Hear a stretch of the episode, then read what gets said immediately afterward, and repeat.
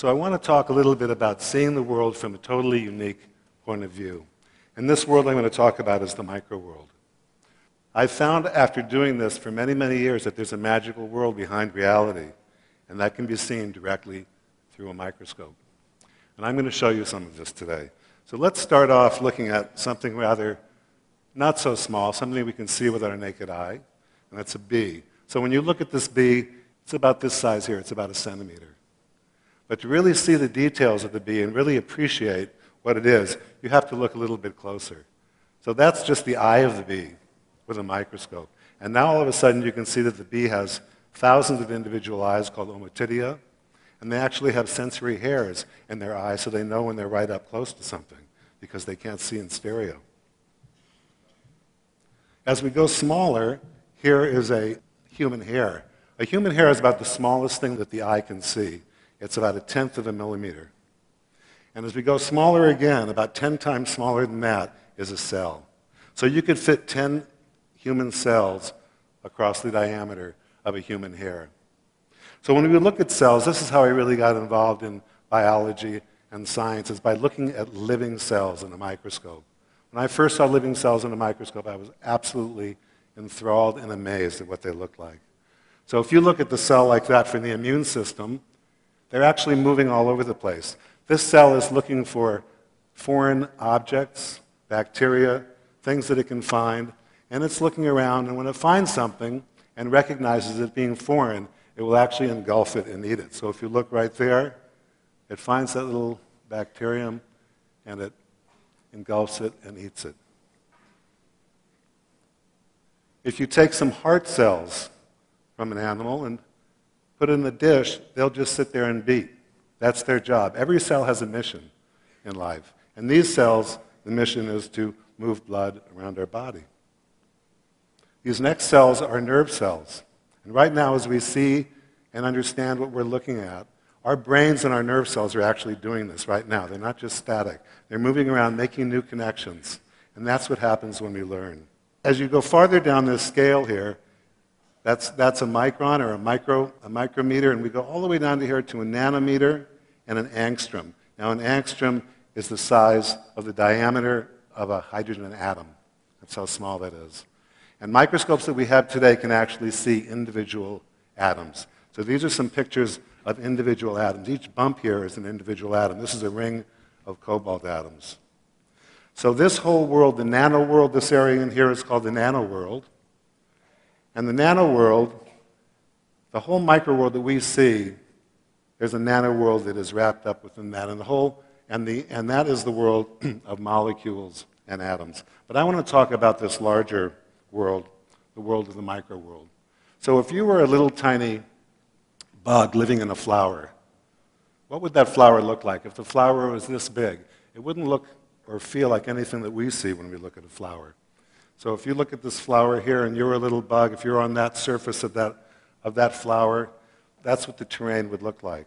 The petal of that flower looks like that. So the ant is kind of crawling over these objects. And if you look a little bit closer at this stigma and the stamen here. This is the style of that flower. And you notice that it's got these little, these are like little jelly-like things that are what are called spurs. These are, these are uh, uh, nectar spurs. So this little ant that's crawling here, it's like it's in a little Willy Wonka land. It's like a little Disneyland for them. It's not like what we see. These are little bits of individual grain of pollen there and there. And here is a what you see is one little yellow dot of pollen. When you look in the microscope, it's actually made of thousands of little grains of pollen. So this, for example, when you see bees flying around these little plants and they're collecting pollen, those pollen grains that they're collecting, they pack into, the, into their legs and they take it back to the hive, and that's what makes the beehive, the wax in the beehive. And they're also collecting uh, nectar, and that's what makes the honey that we eat. Here's a close-up picture, or this is actually a regular picture of a water hyacinth. And if you had really, really good vision with your naked eye, you'd see it about that well. There's the stamen and the pistil. But look what the stamen and the pistil looks like in the microscope. That's the stamen. So that's thousands of little grains of pollen there, and there's the, the pistil there. And these are the little, little things called trichomes, and that's what makes the, the uh, flower give a fragrance. And plants actually uh, communicate with one, with one another through their fragrances. I want to talk about something really ordinary, just ordinary sand. I became interested in sand about 10 years ago when I first saw sand from Maui. And in fact, this is a little bit of sand from Maui. So sand is about a tenth of a millimeter in size. Each sand grain is about a tenth of a millimeter in size. But when you look closer at this, look at what's there. It's really quite amazing. You have microshells there. You have things like coral. You have fragments of other shells. You have uh, olivine. You have bits of the volcano. There's a little bit of the volcano there. You have tube worms. An amazing array of incredible things exist in sand. And the reason that is is because in a place like this island, a lot of the sand is made of biological material because the reefs provide a place where all these microscopic animals or macroscopic animals grow. And when they die, their shells and their teeth and their bones break up and they make grains of sand, things like coral and so forth. So here's, for example, a picture of sand from, uh, from Maui. This is from Lahaina. And when we're walking along a beach, we're actually walking along millions of years of biological and geological history. We don't realize it, but it's actually a record of that entire ecology. So here we see, for example, a sponge spicule, two bits of coral here. Uh, that's a sea urchin spine. Really some amazing stuff. So when I first looked at this, I, was, I thought, gee, this is like a little treasure trove here. I couldn't believe it. And I'd go around dissecting the little bits out and making photographs of them. Here's what most of the sand in our world looks like. These are quartz crystals and feldspar. So most sand in the world on, on the mainland is made of quartz crystal and feldspar. It's the erosion of granite rock. So mountains are built up and they erode away by water and rain and ice and so forth, and they become grains of sand. There's some sand that's really much more colorful. These are sand from near the Great Lakes. And you can see that it's filled with minerals like pink garnet and green epidote all kinds of amazing stuff. And if you look at different sands from different places, every single beach, every single place you look at sand, it's different. Here's from Big Sur, like they're little jewels. There are places in Africa where they do the mining of jewels, and you go to the sand uh, where, where, where, the rivers uh, have the sand go down to the ocean, and it's like literally looking at tiny jewels through the microscope. So every grain of sand is unique. Every beach is different. Every single grain is different. There are no two grains of sand alike in the world. Every grain of sand is coming somewhere and going somewhere. It's, they're, they're like a snapshot in time. Now, sand is not only on Earth, but sand is ubiquitous throughout the universe. In fact, outer space is filled with sand. And that sand comes together to make our planets and the moon. And you can see those in micrometeorites. This is some micrometeorites that the Army gave me, and they get these out of the drinking wells in the South Pole. And they're quite amazing looking. And these are the tiny constituents that make up the world that we live, the planets and the moon. So NASA wanted me to take some pictures of moon sand, so they sent me sand from all the different landings of the Apollo mission that happened 40 years ago.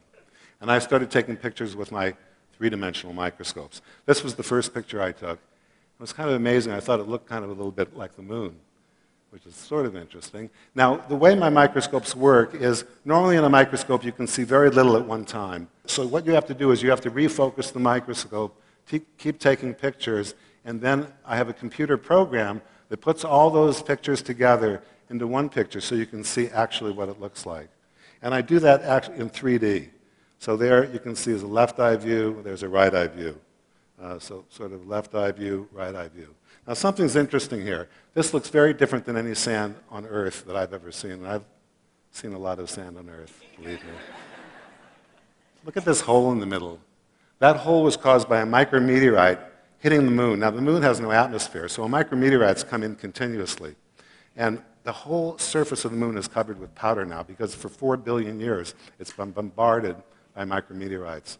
And when micrometeorites come in at about 20 to 60,000 miles an hour, they vaporize on contact. And you can see here that that is that sort of vaporized, and that material is holding this little clump of little sand grains together. This is a very small grain of sand, this whole thing. And that's called a ring agglutinate.